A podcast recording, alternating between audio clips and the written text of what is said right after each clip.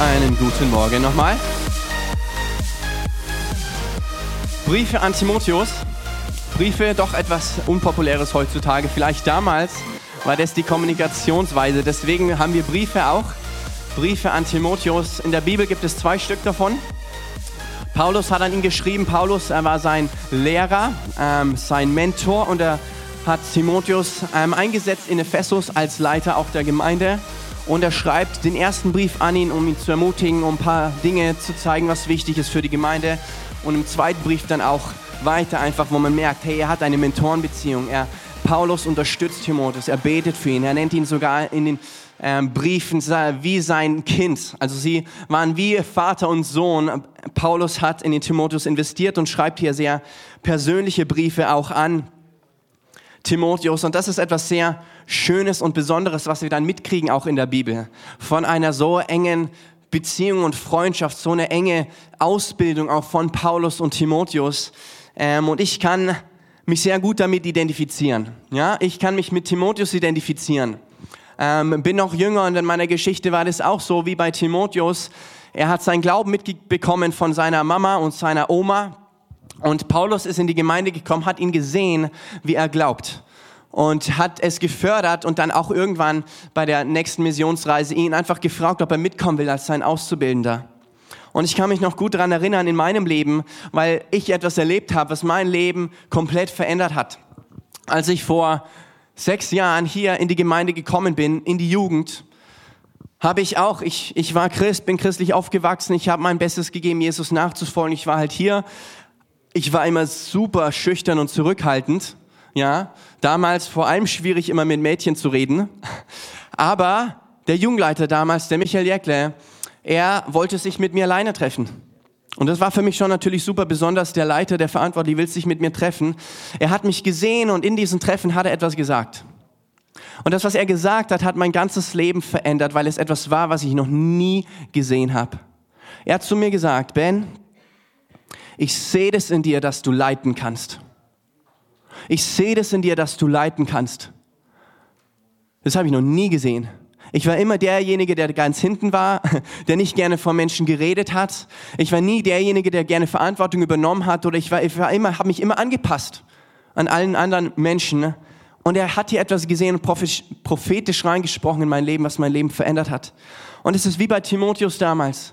Er wurde mein Mentor, hat in mich investiert, er hat meine Berufung mit freigesetzt, er hat mir geholfen zu wachsen und voranzukommen.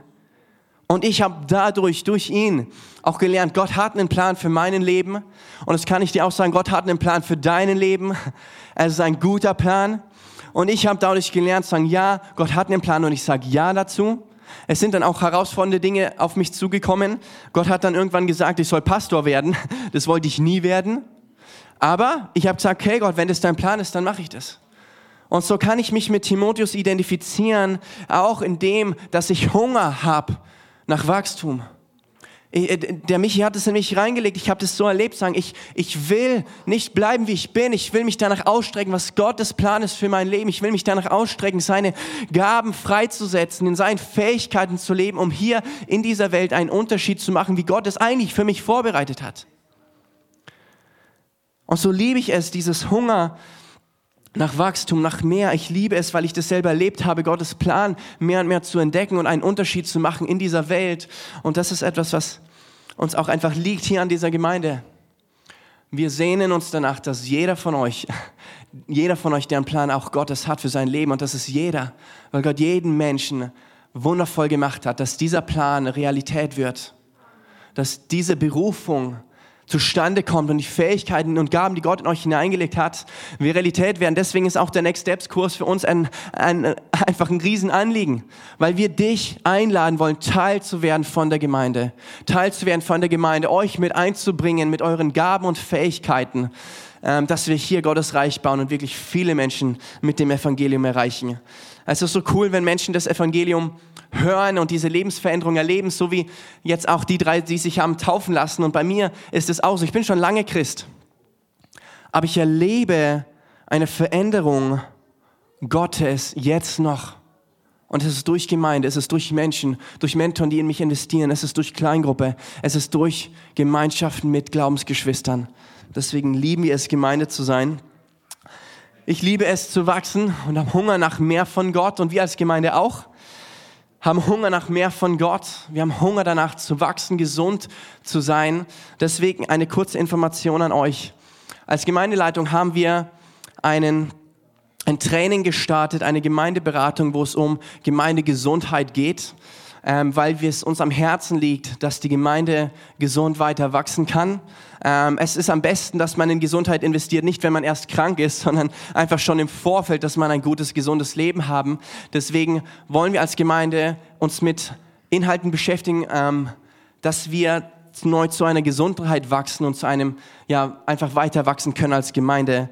Der Kurs heißt CBI und wir werden noch detaillierte Informationen euch weitergeben am 12.11.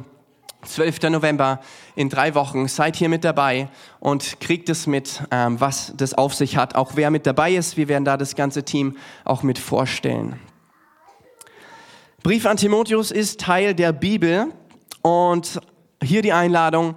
Hört unbedingt, wenn ihr letzte Woche nicht da wart und Flo's Predigt gehört habt, Hört sie euch nochmal an auf unserer Website oder auf Spotify mittlerweile auch bei Ecclesia Kirche Neumarkt, weil er das schon eingeleitet hat, wie wichtig die Bibel ist, wie gut sie ist, wie kraftvoll sie ist, wie sie das Wort Gottes ist und auch eigentlich das Buch, was best, am bestbewiesenste ist in der ganzen Welt. Ein Detail will ich euch noch mitgeben, weil ich das selber liebe an der Bibel. Die Bibel wurde nicht damals geschrieben und immer weitergegeben und wir haben heutzutage die Bibel voll damals. Was passiert ist, ist, dass man Teile gefunden hat. Solche Teile heißen Manuskripte und die hat man dann zusammengepuzzelt, um wieder aufzubauen, was auch das Wort Gottes war. Und so ist es nicht nur mit der Bibel, sondern mit vielen antiken Büchern auch. Und so hat man verschiedene, viele Manuskripte und desto mehr man hat, desto besser belegt ist auch das Buch. Und es gibt ein antikes Buch, das ist die Ilias, wo es um die Geschichte von Troja ging. Und dieses Buch hat man ungefähr 4000 Manuskripte gefunden dass ihr einen Vergleich habt. 4000 Manuskripte, also ist relativ gut bewiesen, dass damals eben Homer dieses Roman auch geschrieben hat. Von der Bibel gibt es auch Manuskripte und zwar von der Bibel gibt es 80.000 Manuskripte. Ja? Also die Bibel ist nicht einfach nur ein Buch, das vielleicht wahr ist oder nicht. Es ist absolut wahr. Es ist so viele Teile gefunden von der Bibel, ähm, wodurch man auch verschiedene Übersetzungen auch in verschiedenen Sprachen schreiben konnte, auch ins Deutsche. Und das begeistert mich an der Bibel, weil es, ich das erlebe. Es ist nicht nur irgendein Buch. Es ist wirklich das Wort Gottes. Und wenn wir anfangen, das, die Bibel zu lesen, die Bibel zu meditieren, darüber nachzudenken, dann werden wir, und ich erlebe das eins zu eins, desto mehr meiner Gedanken ich nutze, um über das Wort Gottes nachzudenken, desto besser geht es mir. Desto mehr lebe ich ermutigt und in der Hoffnung Gottes, desto mehr habe ich die Perspektive Gottes, desto näher fühle ich mich auch Gott. Und deshalb wollen wir das tun jetzt gemeinsam. Etwas, was vielleicht unpopulär geworden ist, aber ich kenne das noch aus meiner Kindheit in meinem Leben, und zwar Bibelverse auswendig lernen. Cool, oder? Ist ein bisschen unpopulär geworden, aber ich glaube, wir müssen wieder anfangen, das zu tun, um das Wort Gottes in unserem Herzen zu tragen. Ähm, deswegen zeige ich euch jetzt einen Vers, der mir wichtig geworden ist, aus dem ersten Brief Timotheus. Und wir werden es zusammen aufsprechen und anfangen zu lernen. Ähm, ich habe auch wieder angefangen, meinem Leben jetzt dadurch, ähm, ja, ich habe das ein bisschen vernachlässigt und ich habe wieder angefangen, Bibelverse auswendig zu lernen. Und ich habe Karteikarten und ich schreibe den Vers hinten drauf und das, das Vers, der mir wichtig geworden ist und ich versuche das darüber nachzudenken tagsüber, weil es das Wort Gottes ist. Es ist Gespräch mit Gott, es ist, dass wir unsere Gedanken auf Gott ausrichten und fokussieren und eben nicht nur auf unsere Gedanken der Angst und Zurückhaltung. Also, folgender Vers ist mir wichtig geworden. 1. Timotheus 2,8. Paulus schreibt, ich will nun, dass die Männer an jedem Versammlungsort beten und dass sie dabei ihre Hände mit reinem Gewissen erheben, frei von Zorn und boshaften Gedanken. Wir sprechen das einfach mal zusammen auf, alle laut und gleichzeitig. Ich will nun, dass die Männer an jedem Versammlungsort beten und dass sie dabei ihre Hände mit reinem Gewissen erheben, frei von Zorn und boshaften Gedanken. Super. Nochmal. Ich will nun, dass die Männer an jedem Versammlungsort beten und dass sie dabei ihre Hände mit reinem Gewissen erheben, frei von Zorn und boshaften Gedanken. Cool. Also spannend, es geht hier um die Männer. In den Versen danach geht es um die Frauen. Spannend ist, die Frauen bekommen viel mehr Verse als die Männer. Aber was mir gleich wichtig wird, die Predigt heute richtet sich an Männer. Männer, es ist gut, dass es euch gibt, aber die Aufforderung hier ist klar. Lass uns Männer sein, die in der Gemeinde zusammenkommen, beten und unsere Hände erheben mit reinem Gewissen, frei von Zorn und boshaften Gedanken. Das ist nicht so einfach. Wir Männer lieben es, uns zu vergleichen, Rivalen zu sein. Ähm, Zorn ist, denke ich, bei vielen ein Thema. Ich kenne das aus meinem Leben. Und dennoch ist die Aufforderung klar. Wir sollen in der Gemeinde Männer sein, die beten, unsere Hände heben und Gott anzubeten, und zwar mit reinem Gewissen. Warum sage ich das? In der Predigt heute geht es um Kapitel 3, wo es um Leitung geht. Um Leitung und Diakone und die Anforderungen an Leiter. Ich will es aber euch gleich ans Herz legen. Diese Verse, die wir jetzt auch gleich anschauen und lesen, es ist nicht nur für die Gemeindeleitung. Es ist nicht nur für Pastoren, sondern es ist auch für Männer, weil ihr die Leiter seid in eurer Familie, in eurer Ehe. In Epheserbrief lesen wir, dass Männer das Haupt sind der Frau und auch der Familie, so wie Jesus das Haupt der Gemeinde ist. Also wir Männer sollen so leben, wie Jesus eigentlich die Gemeinde leitet, indem er sich hingibt für sie. Das heißt, das, was wir jetzt lesen, ist für euch Männer und die ermutigen dazu, Verantwortung zu übernehmen und zu leiten, mutig. Aber es ist auch für euch Frauen, weil wir uns gleich auch die Definition von Leiten anschauen. Und ihr Frauen habt auch Einfluss in eurem Leben auf die Familie, auf auch in der Arbeit, wenn ihr ein Team leitet.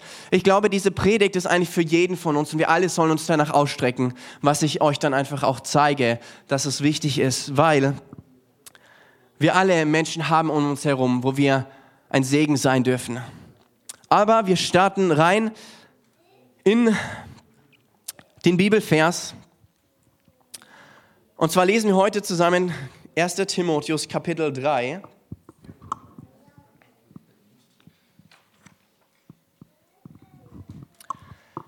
1. Timotheus Kapitel 3, wenn ihr eine Bibel dabei habt, schlagt sie gerne auf und lest mit.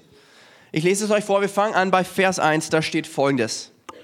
Es ist ein wahres Wort, wenn jemand um einen Leitungsdienst in der Gemeinde bemüht ist, dann sucht er eine schöne Aufgabe.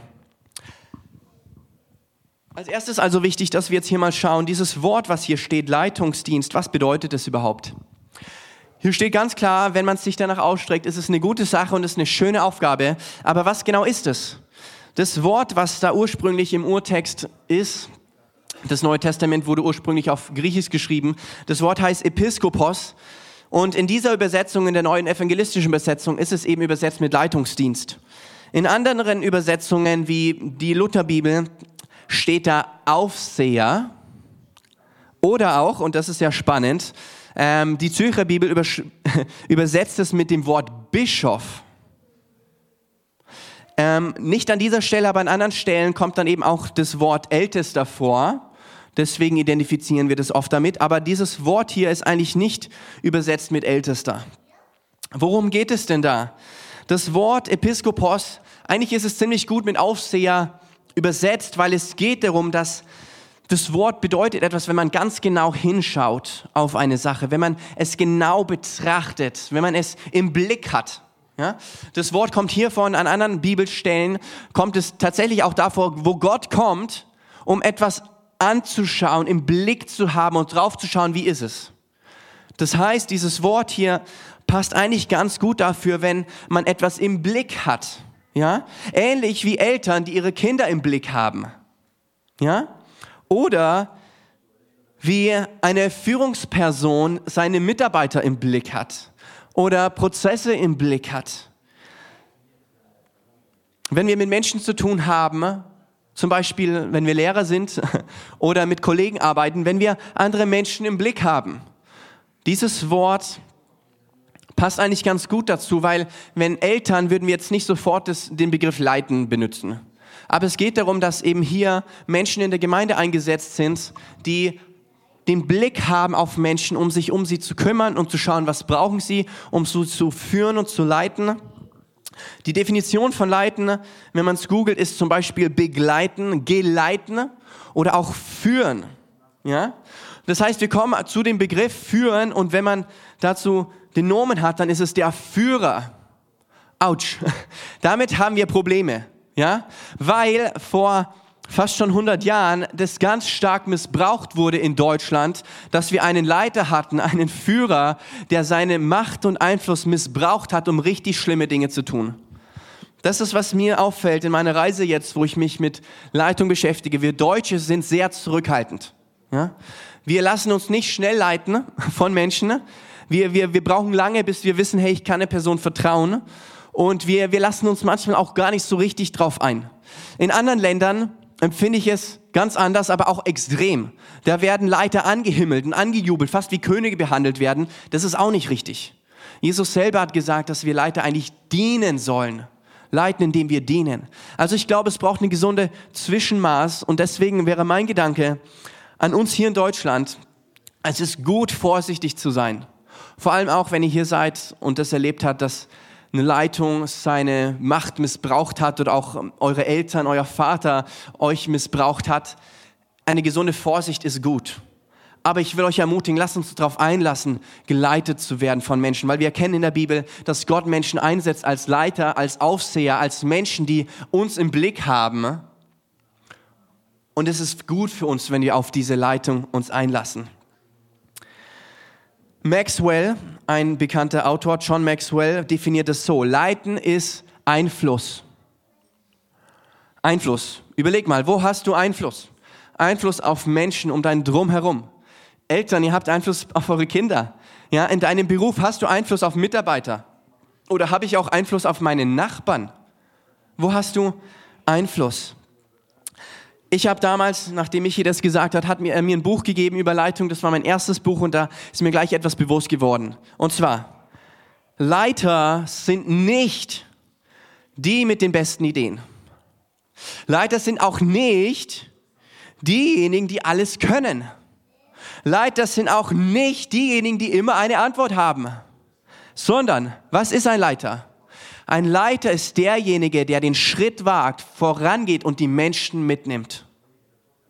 Leiten ist also Menschen führen. Ein Bild, was wir in der Bibel immer wieder lesen, ist das Bild von einem Hirten und Schafen. Ja? Ein Hirte und Schafe. Jesus ist der gute Hirte und wir sind die Schafe. Wir hören seine Stimmen und folgen ihm nach in dem Gebiet von Israel war es immer so, dass ein Hirte vorangelaufen ist, so wie dieser Mann. Er läuft voran und die Schafe laufen hinterher. Es geht also darum, Menschen zu führen, ja. Vielleicht ist es jetzt komisch, das Bild, okay, ich bin ein Schaf. Ähm, es ist nicht demütigend, absolut nicht. Aber Jesus sagt, er ist der Hirte, der die Schafe führt. Und er gibt dieses Amt auch bewusst an Petrus weiter und sagt, Petrus, weide meine Schafe. Das Wort davon, was kommt, ist tatsächlich Hirte. Und das lateinische Wort für Hirte ist Pastor. Also ist das schon auch eine Sache, eine Aufgabe des Pastors, ist es zu leiten, Menschen zu führen. Aber eben, und das ist wichtig, worauf wir jetzt kommen, in den nächsten Versen, wie sollen wir denn leiten? Paulus schreibt hier an Timotheus eine Liste an Anforderungen, könnte man sagen. Und die wollen wir jetzt anschauen, weil es eben wichtig ist, dass man nicht als Leiter den Einfluss, das man hat, nutzt, für sich selbst, dass man selber groß rauskommt oder vielleicht ganz viel Geld macht, sondern etwas anderes. Und das lesen wir mal und schauen wir zusammen an. Wir lesen jetzt weiter, Vers 2. Doch ein Leiter muss ein Mann ohne Tadel sein, der seiner Frau treu ist.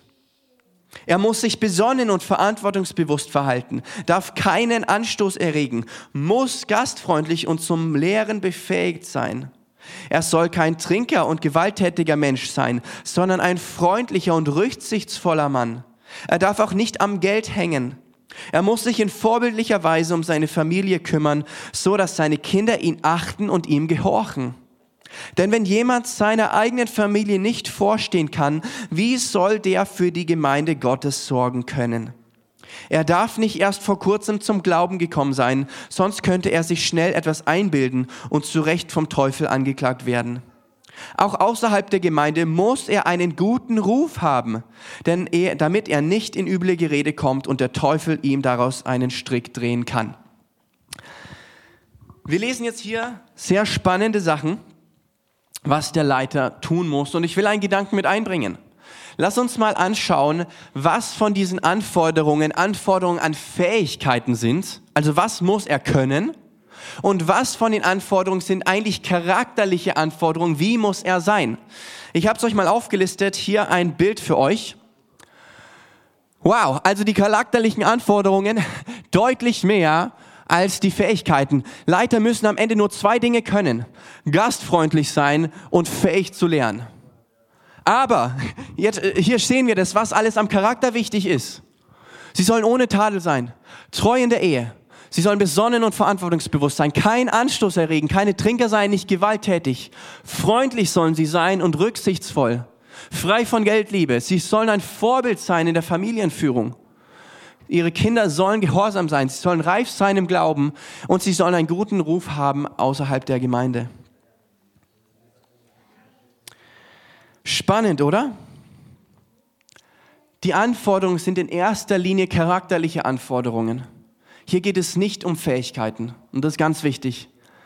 Es soll nicht diejenigen leiten, die das Beste können, die tollste Fähigkeiten haben, sondern es sollen diejenigen leiten, die einen wunderschönen Charakter haben. Das sollen diejenigen leiten, wo man gerne Zeit mit verbringt. Das sollen diejenigen leiten, wo man das Leben kennt und weiß, sie leben authentisch. Das lesen wir hier auch an vielen Stellen. Das, der Alltag ist wichtig für einen Leiter. Dass er in seiner Familie lebt, ist wichtig. Dass er gastfreundlich ist und Menschen zu sich nach Hause einlädt, ist wichtig. Warum? Weil da kann man seinen Alltag erleben. Man kann erleben, wie geht er mit den Kindern um, wie, wie kümmert er sich dort, wie verhält er sich, wenn er mal nicht in seiner Rolle ist vielleicht. Was lesen wir noch? Er muss reif im Glauben sein. Es ist wichtig, dass es nicht jemand ist, der frisch bekehrt ist. Ich kann es aus eigener Erfahrung sagen, Fähigkeiten können gelernt werden. Ja?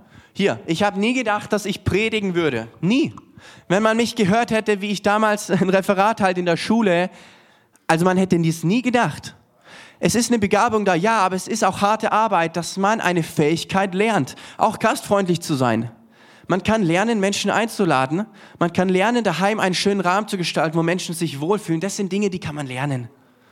Charakterliche Sachen sind nicht so einfach zu lernen. Ja, für den Charakter zu verändern, das ist harte Arbeit.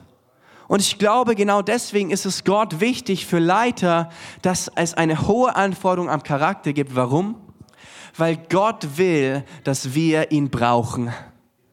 Ich kann nicht ein Leiter sein und so vorbildlich im Charakter leben, ohne dass Gott in mir wirkt und ich seine Gnade brauche in meinem Leben, dass ich das alles leben kann.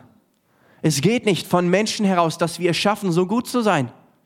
Wir brauchen die Liebe Gottes und ich brauche das als Leiter, auch als Papa oder Ehemann. Ich brauche das, dass ich jeden Tag zu Gott gehe und auf die Knie gehe und sage, Gott, hier bin ich, forme mich, verändere mich, mache eine Transformation in meinem Leben, was ich nicht möglich schaffen kann. Und genau das ist wichtig für die Leiter, dass wir sehen, sie sind abhängig von Gott. Sie brauchen Gott. Und jetzt ist es wichtig, hier geht es eben nicht nur um die Gemeindeleitung. Du als Mann, als Ehemann, hast du diese Zeit jeden Tag mit Gott? Hast du diese Abhängigkeit von Gott? Lässt du es zu, dass Gott deinen Charakter verändert, dass du zu einem wunderschönen Ehemann wirst? Oder ihr Frauen, lasst ihr das zu, dass Gott euch verändert, dass ihr einen wunderschönen Charakter habt, dass Menschen, mit denen ihr zu tun habt, gesegnet sind durch euch? Und ich sage mir das selber. Ich bin auch Ehemann, ich bin auch Papa. Ich brauche diese Zeit mit Gott. Ich brauche diese Zeit, wo ich zu Gott gehe und sage, Gott, hier bin ich, das ist mein Leben und ich schaffe es nicht, alles richtig zu machen. Ich schaffe es nicht, charakterlich alles perfekt zu machen. Auch der Punkt, dass die Kinder gehorsam sind. Wenn ihr Eltern seid, ihr wisst, wie schwierig das ist. Ja? Wir brauchen Gottes Gnade, wir brauchen seine Leitung, wir brauchen seine Führung, dass das möglich ist und wir zu Menschen werden können, die leiten und gut hier einen Dienst innehaben. Was ist wichtig? Wenn du ein Leiter werden willst oder auch in deiner Karriere, in deinem Beruf, wenn du dich danach ausstreckst, Mitarbeiter zu führen, ich würde dir ans Herz legen. Setz nicht so viel Fokus darauf, dass du die richtigen Fähigkeiten hast, sondern setz Fokus darauf, dass dein Charakter von Gott verändert und geschliffen wird, dass du Jesus ähnlicher wirst. Weil dann wirst du ein Segen sein für die Menschen, die du leitest. Dann wirst du ein Segen sein für deine Ehefrau. Dann wirst du ein Segen sein für deine Kinder, für dein Umfeld, wenn du einen wunderschönen Charakter hast. Wir lesen weiter. Jetzt kommt eine neue spannende Sache hinzu. Und zwar lesen wir in Vers 8 weiter. Auch die Diakone müssen ehrbare Männer sein. Diakone, es gibt also einen Unterschied zwischen Leiter und Diakone, den erkläre ich gleich, aber folgendes steht da auch. Diakone müssen ehrbare Männer sein. Auf ihr Wort muss man sich verlassen können. Sie dürfen weder vom Alkohol noch vom Geld, dem Geld verfallen sein und müssen das Geheimnis des Glaubens in einem reinen Gewissen bewahren. Doch auch sie müssen zuerst auf ihre Eignung geprüft werden. Nur wenn nichts an ihnen auszusetzen ist, sollen sie ihren Dienst ausüben. Dasselbe gilt für Frauen, denen eine solche Aufgabe übertragen wird. Man muss sie achten können. Sie dürfen nicht verleumderisch sein und müssen sich durch Besonnenheit und Zuverlässigkeit in jeder Hinsicht auszeichnen. Verheiratete Diakone müssen ihre Frau treu sein und sich in vorbildlicher Weise um ihre Kinder und die ganze Familie kümmern. Und die, die ihren Dienst gut versehen, erwerben sich hohes Ansehen und große Zuversicht im Glauben an Jesus Christus. Wir lesen hier von Diakonen. Diakonen, das Wort Diakon ähm, wird eigentlich am besten übersetzt mit Diener. Das klingt jetzt nicht so toll. Ähm, Im Englischen ist es irgendwie cooler mit Leiter und Minister. Aber das passende Wort wäre eigentlich Diener. Und deswegen sagen wir auch Dienst. Wir haben verschiedene Dienste hier. Die Diakonen führen den Dienst aus. Wir können in der Geschichte von Apostelgeschichte ähm, erkennen, wie der Unterschied ist. Damals war die Gemeinde am explodieren. Ähm, als Petrus gepredigt hat an Pfingsten, sind 3000 Menschen der Gemeinde hinzugefügt worden. Sie war riesig und es kam täglich neue hinzu.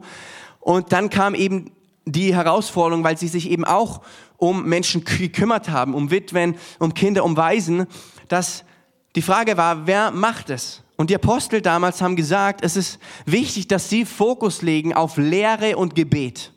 Und sie haben Menschen gesucht, die fähig waren, eben den anderen Menschen zu dienen. Und das waren die Diakone. Also waren die Menschen, die direkt den Menschen gedient haben, aber, und das ist relativ wahrscheinlich, es war eben eine riesige Gemeinde. Sie waren wahrscheinlich auch Administratoren, Organisatoren und auch Teamleiter, weil sie sich um eine äh, ja, Versorgung für viele hundert Witwen und Waisen gekümmert haben. Also nicht nur das so, dass Diakone direkt dienen, sondern auch Leitungsfähigkeiten brauchen. Und das kommt zu Folgendem. Was ist denn jetzt der Unterschied zu Leiter und Diakonen, vor allem in den Anforderungen? Wir schauen uns mal an. Ich habe hier eine Liste gemacht und es hinzugefügt. Jo, das ist sehr ähnlich, oder? Diakone sollen ohne Tadel sein, treu in der Ehe, vertrauenswürdig, keine Trinker, frei von Geldliebe, auch Vorbilder der Familienführung, auch reif im Glauben. Was ist anders? Oh, gar keine Fähigkeiten. Diakone müssen nichts können. Hey, das ist doch mal cool. Wenn du Gott dienen willst, dich mit einbringen willst, du musst nichts können. Aber der Charakter ist wichtig. Der Charakter ist wichtig. Warum? Weil es ist das Gleiche. Wenn wir Gott dienen wollen, dann will er, dass wir von ihm abhängig sind, dass wir seine Nähe suchen und sagen, Gott, ich brauche dich, dass du meinen Charakter formst, schleifst, veränderst, dass ich hier frei sein kann von Alkoholsucht, frei von Geldliebe und verschiedenen anderen Dingen, dass ich ein guter Vorbild sein kann in meiner Ehe, in meiner Familie und so weiter.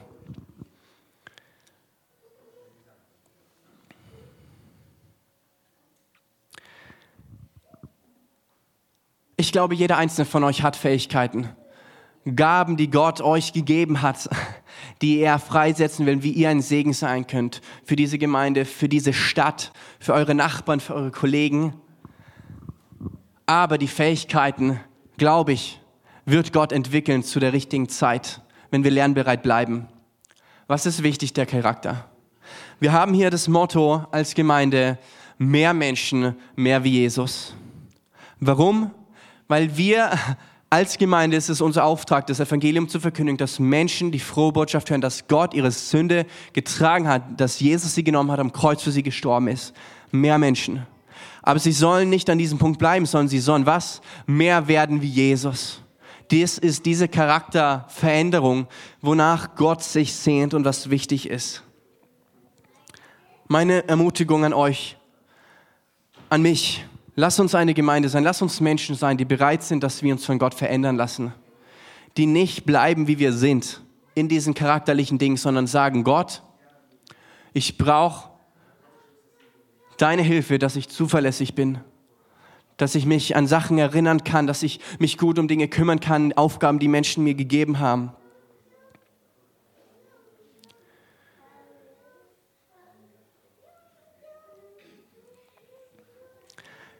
Wir lesen hier gleich am Anfang von Kapitel 3, wer sich nach einem Leitungsdienst sehnt und trachtet, der sehnt sich nach einer schönen Aufgabe. Ich glaube, es ist wichtig, dass wir wissen, Leiter zu sein, Verantwortung zu übernehmen, auch Diakone zu sein, anderen Menschen zu dienen. Es ist schön, es ist eine gute Aufgabe, es ist Gott gewollt, es ist Teil von Gemeinde, dass jeder sich mit einbringen darf und kann und auch soll. Es ist gut, es ist schön. Warum?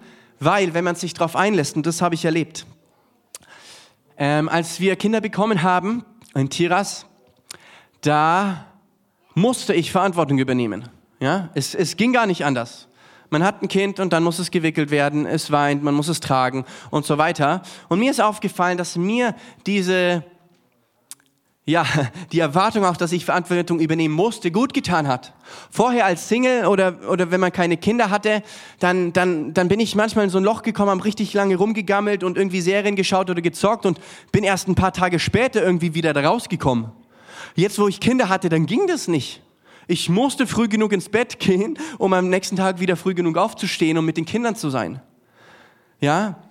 Das heißt, ich glaube auch, es ist gut, wenn wir uns darauf einlassen, Verantwortung zu übernehmen, Teil eines Teams zu sein, vielleicht auch für Sonntag früh, vielleicht Teil vom Kaffeeteam zu werden.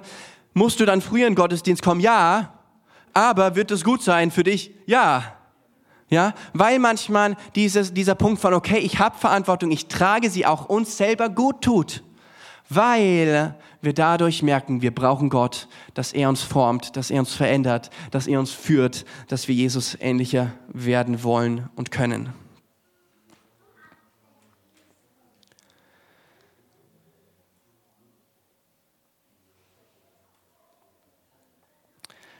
Da stecken so viele Themen mit drin und ich würde gerne noch viel länger predigen, aber ich muss auch zum Schluss kommen. Ich will noch ein paar Gedanken für eine sehr spannende Frage nutzen.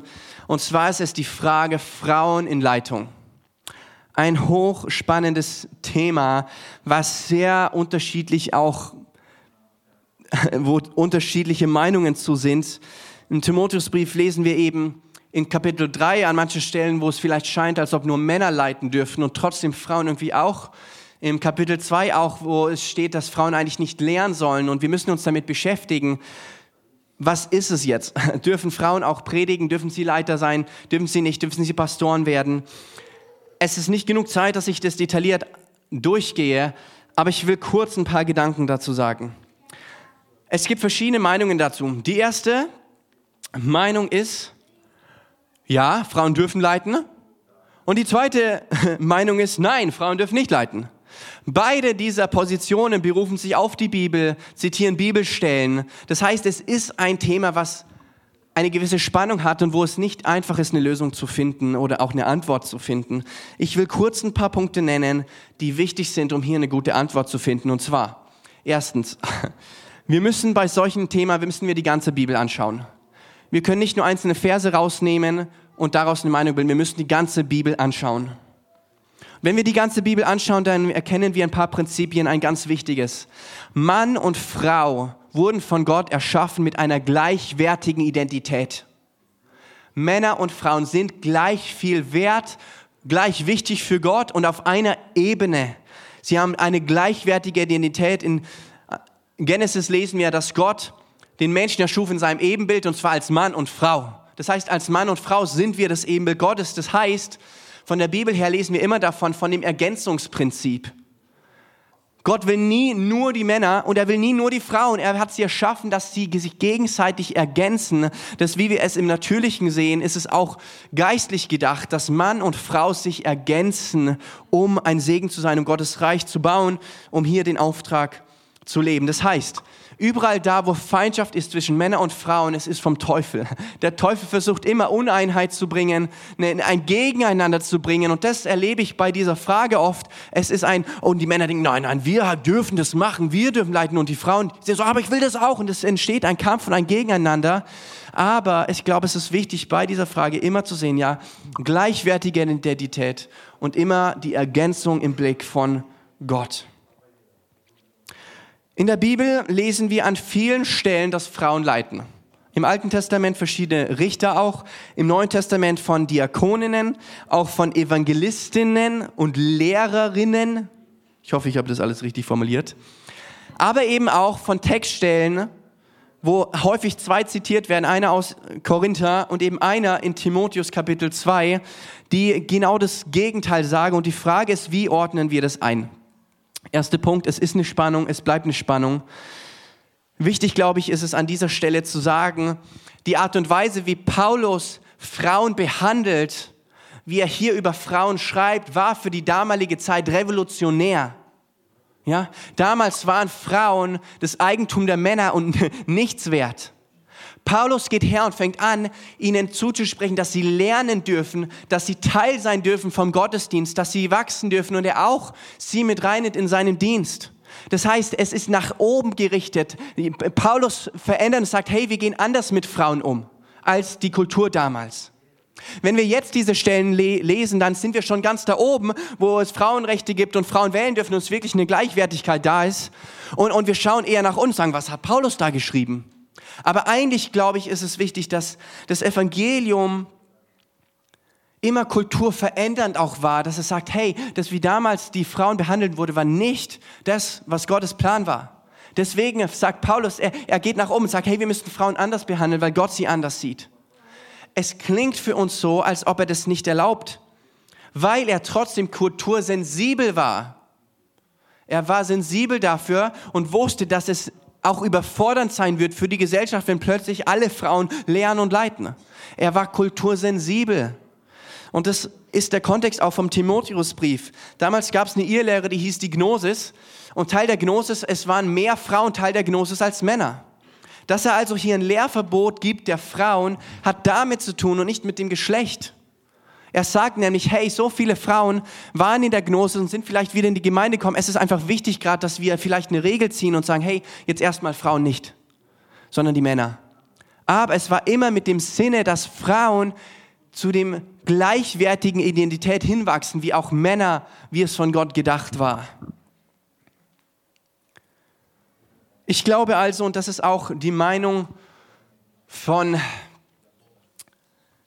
dem Bund, wir sind Teil des Ecclesia Kirchen und der ist Teil vom Bund freier Pfingstgemeinden in Deutschland und sie haben eine Stellungnahme dazu, wo sie bewusst sagen, dass sie von der Bibel es ja so sehen und so sehe ich das auch. Frauen dürfen Leitung übernehmen, sie dürfen predigen und auch Pastorinnen werden. Wichtig ist, aber das ist auch bei den Männern wichtig, immer in Gleichwertigkeit und Ergänzung zum anderen Geschlecht und vor allem, wir schauen uns natürlich immer auch den Charakter an, egal ob Mann oder Frau.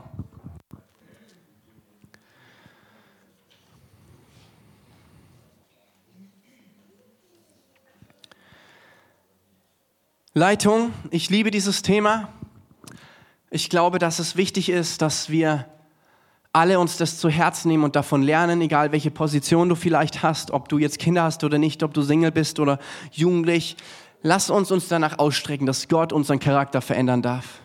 Lass uns uns danach ausstrecken, dass wir in der Berufung hineinwachsen, was Gott für uns gedacht hat. Und das ist auch ein Gedanke, den ich mit reingehen will, der mir im Herzen liegt. Leiter sind nicht bessere Menschen. Gott hat sie nicht eingesetzt, weil sie die, die Besseren sind, die alles richtig machen können. Es ist einfach nur eine unterschiedliche Begabung, wie viele andere auch. Es ist keine Wertigkeit da. Es ist kein Unterschied in der Heiligkeit irgendeiner Art und Weise. Es gibt verschiedene Dienste, die wichtig sind. Ein, eine Gabe ist eben die Gabe der Leitung. Andere Gaben sind auch wichtig. Die Gabe der Barmherzigkeit, die Gabe des Lernens und verschiedene andere.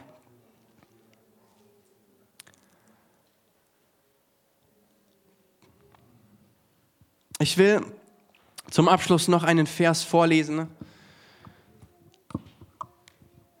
aus dem Hebräerbrief. Im Hebräerbrief lesen wir Folgendes, was auch Paulus schreibt über Leiter und, oder auch zur Gemeinde. Er schreibt Folgendes. Hört auf die Führer in eurer Gemeinde und fügt euch ihren Weisungen. Es ist ihre Aufgabe und eure Seele, auf eure Seelen zu wachen und sie werden Gott einmal Rechenschaft dafür geben. Sorgt also dafür, dass sie ihre Aufgabe mit Freude tun können, anstatt mit Seufzen und Stöhnen, denn das wäre sicher nicht gut für euch. Hier stecken zwei Sachen drin. Auf einmal die Aufforderung, auch Paulus sagt, lasst euch von den Leitern leiten, fügt euch ihren Weisungen. Aber auf der anderen Seite auch Leiter müssen Rechenschaft ablegen. An anderer Stelle lesen wir auch, dass nicht alle Lehrer und Leiter werden sollen, weil sie einmal ein strengeres Gericht empfangen werden. Was ist also wichtig? Es ist wichtig, dass diejenigen, die leiten, die von Gott dazu berufen und begabt sind. Und das ist nicht nur eine Sache von Leitern, sondern auch von der ganzen Gemeinde, dass man drauf schauen darf, hey, wer sind die Leiter? Passt es oder nicht? Und das ist etwas, was uns am Herzen liegt, euch auch mitzugeben. Wir wollen eine Struktur haben hier in der Gemeinde, wo Leiterschaftsmissbrauch nicht stattfinden kann.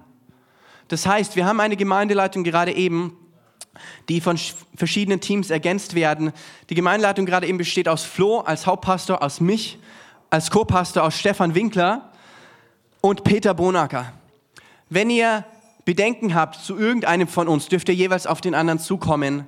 Auch sind wir Teil von den Ekklesiakirchen vom Bund und man kann auch im Falle einer Krise gehen wir auf den Bund zu und die dürfen mit reinsprechen, weil auch wir Leiter uns leiten lassen. Jeder Pastor braucht einen Pastor.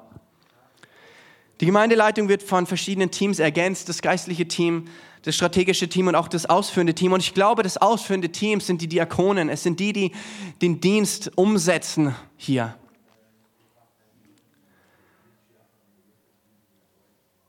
Ich will zum Abschluss kommen. Das Lobpreisteam darf gerne auch schon nach oben kommen. Mir sind zwei Sachen noch wichtig, die ich einfach auch teilen wollte. Leiter sind immer Menschen, deswegen machen sie auch Fehler und verletzen. Eltern sind auch Leiter und sie sind auch Menschen. Und wenn du heute hier bist und von Menschen verletzt wurdest, dann kann ich dich gut verstehen. Es ist manchmal wirklich schmerzhaft, was passiert. Es ist leider so, dass manche Leiter, viel zu viele Leiter, wirklich grobe Fehler machen, ihre Macht missbrauchen aber es ist dennoch das, wofür Gott sich entschieden hat, auch zu wirken hier in dieser Welt. Wir lesen davon in der Bibel von vielen verschiedenen Menschen, die Gott setzt als Leiter. Und deswegen will ich dich ermutigen. Wenn deine Verletzung so richtig tief ist und richtig schmerzhaft und es dich noch beschäftigt, dann, dann komm nachher aufs Gebetsteam zu oder auf mich, lass uns beten mit dir. Ähm, ich erwarte nicht von dir, dass du jetzt sofort vergibst und sofort weitergehst. Das, wenn man verletzt ist, dann, dann, dann leidet man auch. Aber wenn deine Verletzung vielleicht schon lang her ist oder du merkst, eigentlich, eigentlich ist es reif, dass du diese Wunde damit zu Jesus kommst und er sie heilt, er dich wiederherstellt und du mit seiner, durch seine Gnade auch vergeben kannst, dann will ich dich dazu ermutigen, diesen Schritt zu tun. Ich höre leider viel zu viele Geschichten von Christen, die eigentlich die vergebende Kraft von Jesus erleben, die Gnade von Jesus erleben und trotzdem Jahr, jahrelang, manchmal jahrzehntelang eine Verletzung mit sich rumschleppen. Und es ist nicht Gottes Wille für dein Leben. Gott hat, Jesus hat alles getragen am Kreuz. Jede Verletzung, jede Sünde, alles, was getan wurde, auch um dich zu verletzen. Er hat alles getragen und er ist derjenige, der Heilung bringen kann, der Vergebung bringen kann, der das wiederherstellen kann. Also lass uns zu Jesus gehen. Er ist unser König und unser Herr. Wir dürfen zu ihm gehen, vor allem da, wo wir verletzt sind. Wir müssen nicht so tun, als ob wir stark sind. Wir dürfen zu Gott kommen und sagen, Gott, ich bin verletzt.